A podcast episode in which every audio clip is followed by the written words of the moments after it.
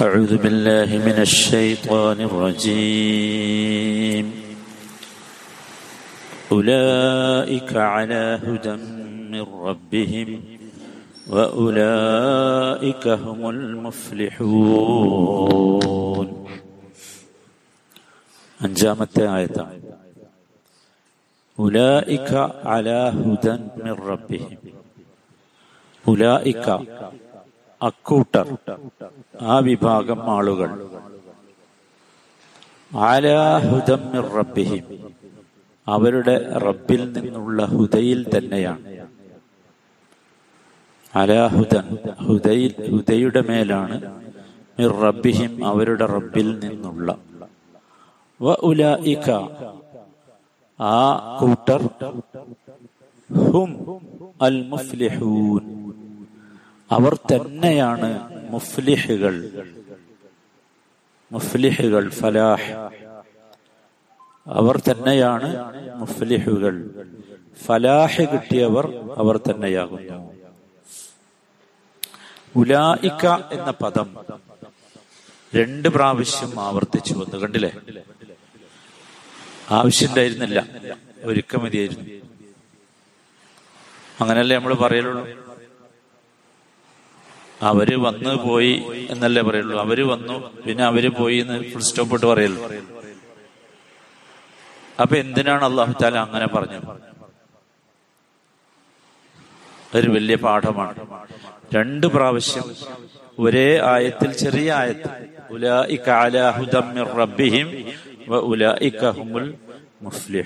അത് ആ വിഭാഗം ആളുകളുടെ ഔന്നിത്യത്തെ കാണിക്കാനാണ്.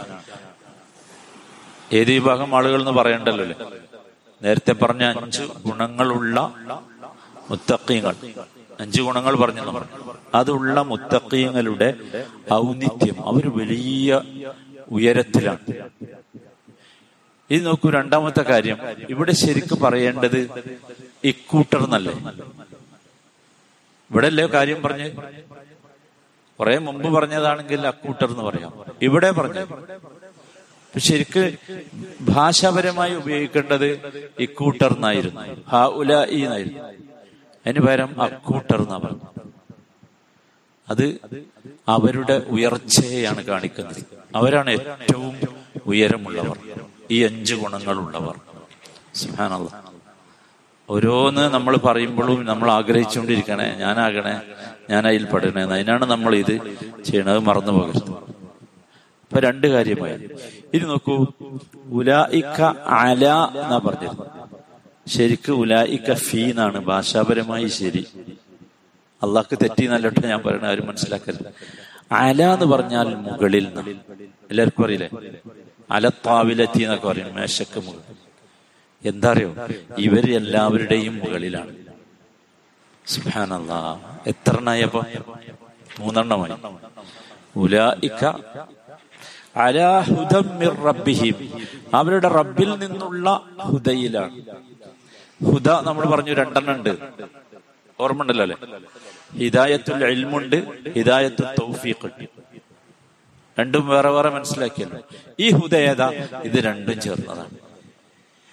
അവർക്ക് ഈ ഖുറാനിലെ ജ്ഞാനവും കിട്ടും ഖുർആൻ കൊണ്ട് അമൽ ചെയ്യാനും അവർക്ക് കഴിയും. മഷാല്ലാ നോക്കൂ എന്താണ് ഹുദ ഇവിടെ? അവർക്ക് കിട്ടിയ ഹുദ എന്താണ്?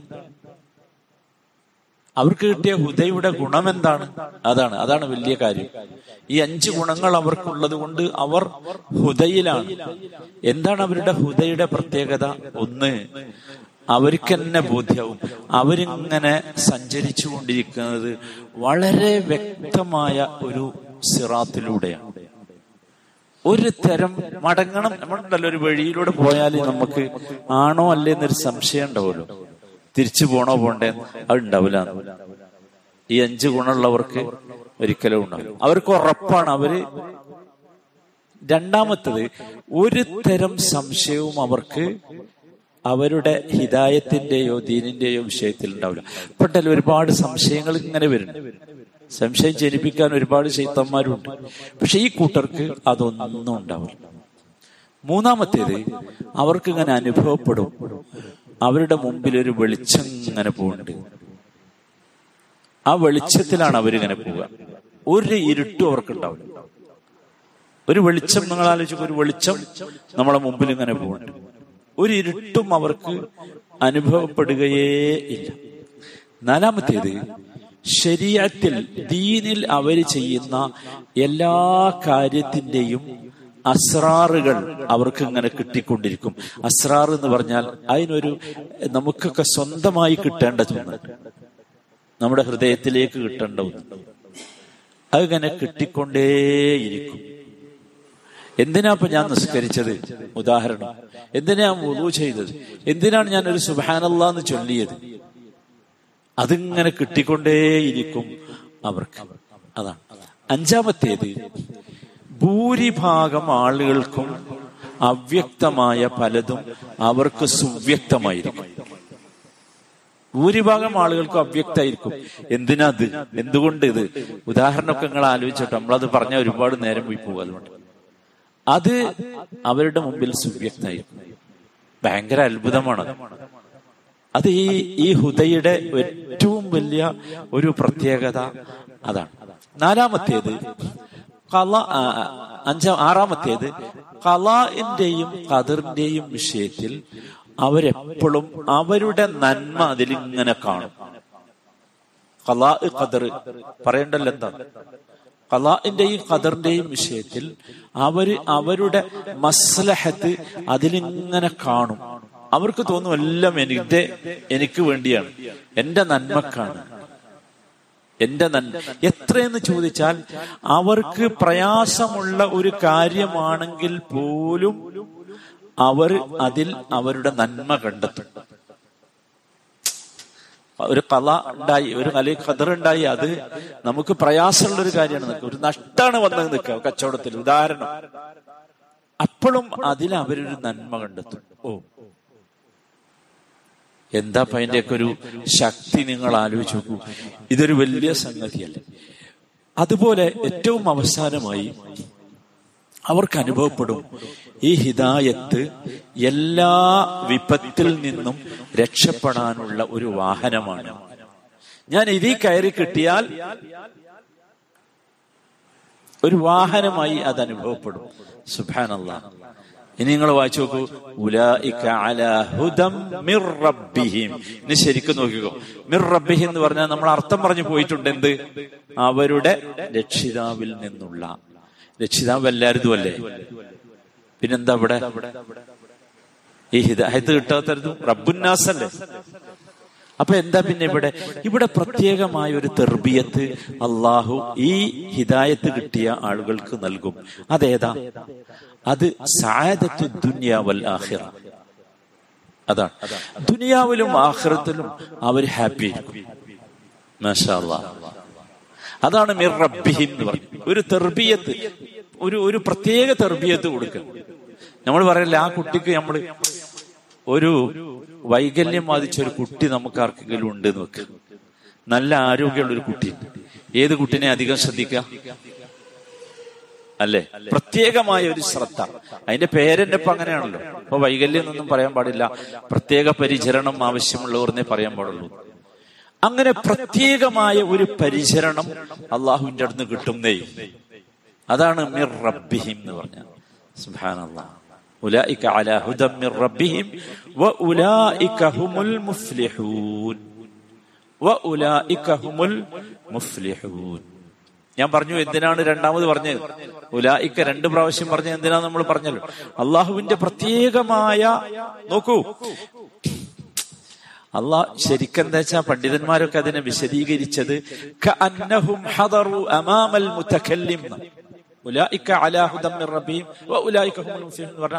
ഇതാ ഈ വിഭാഗം ആളുകൾ ഇവിടെ സംസാരിക്കുന്നത് ആരാ?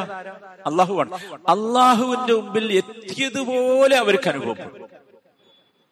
അള്ളാഹിന്റെ മുമ്പിൽ ഇങ്ങനെ എത്തി നിൽക്കുന്നത് പോലെ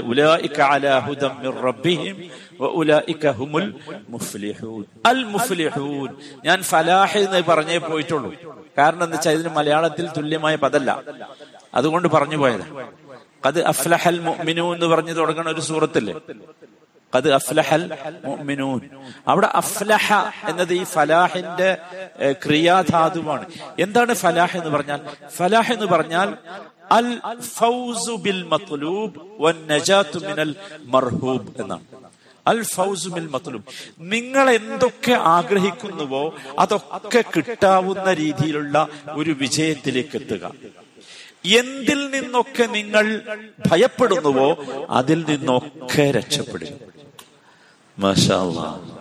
ആലോചിച്ചു ഇതെന്താ പറയുക? ഈ ഈ ഹിദായത്തിന്റെ ഗ്രേഡിലേക്ക് നമ്മൾ എത്തിക്കഴിഞ്ഞാൽ നമ്മൾ ആഗ്രഹിക്കുന്നത് എന്താ? അത് അള്ളാഹുവിന്റെ ഇഷ്ടങ്ങളായിരിക്കും.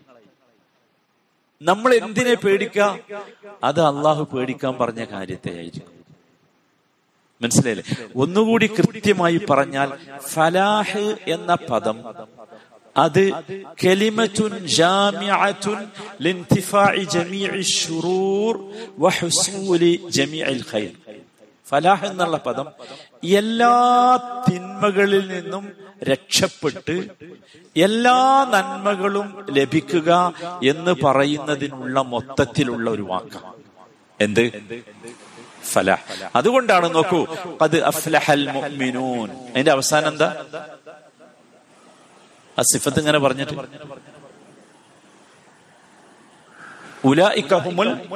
വാരിസൂൻ. ഫിർദൗസ് ഫീഹാ ഖദ് അഫ്ലഹൽ ആ കിട്ടുന്ന ഏതാ? അതിന്റെ അവസാനം പറഞ്ഞു വാരിസൂൻ. അവർക്ക് അനന്തരാവകാശം കിട്ടും എന്ന് പറഞ്ഞു. ഇന്ത് വാപ്പന്റെ സ്വത്തോ? എസ്റ്റേറ്റോ? എന്ത് കിട്ടും അനന്തരാവകാശം അല്ലദീന യരിഥൂനൽ ഫിർദൗസ് അല്ലാഹുമ്മ ജഅൽനാ മിൻഹും അല്ലാഹുമ്മ ജഅൽനാ മിൻഹും നോക്കൂ ഈ ഫലാഹ് അതാണ് അത് കിട്ടലാണ് ഏറ്റവും പ്രധാനം അള്ളാഹു വിഭാഗത്തിൽ നമ്മൾ ഉൾപ്പെടുത്തുമാറാകട്ടെ ربنا آتنا في الدنيا حسنة وفي الآخرة حسنة وقنا عذاب النار صلى الله وسلم على رسوله النبي الكريم وعلى آله وصحبه أجمعين والحمد لله رب العالمين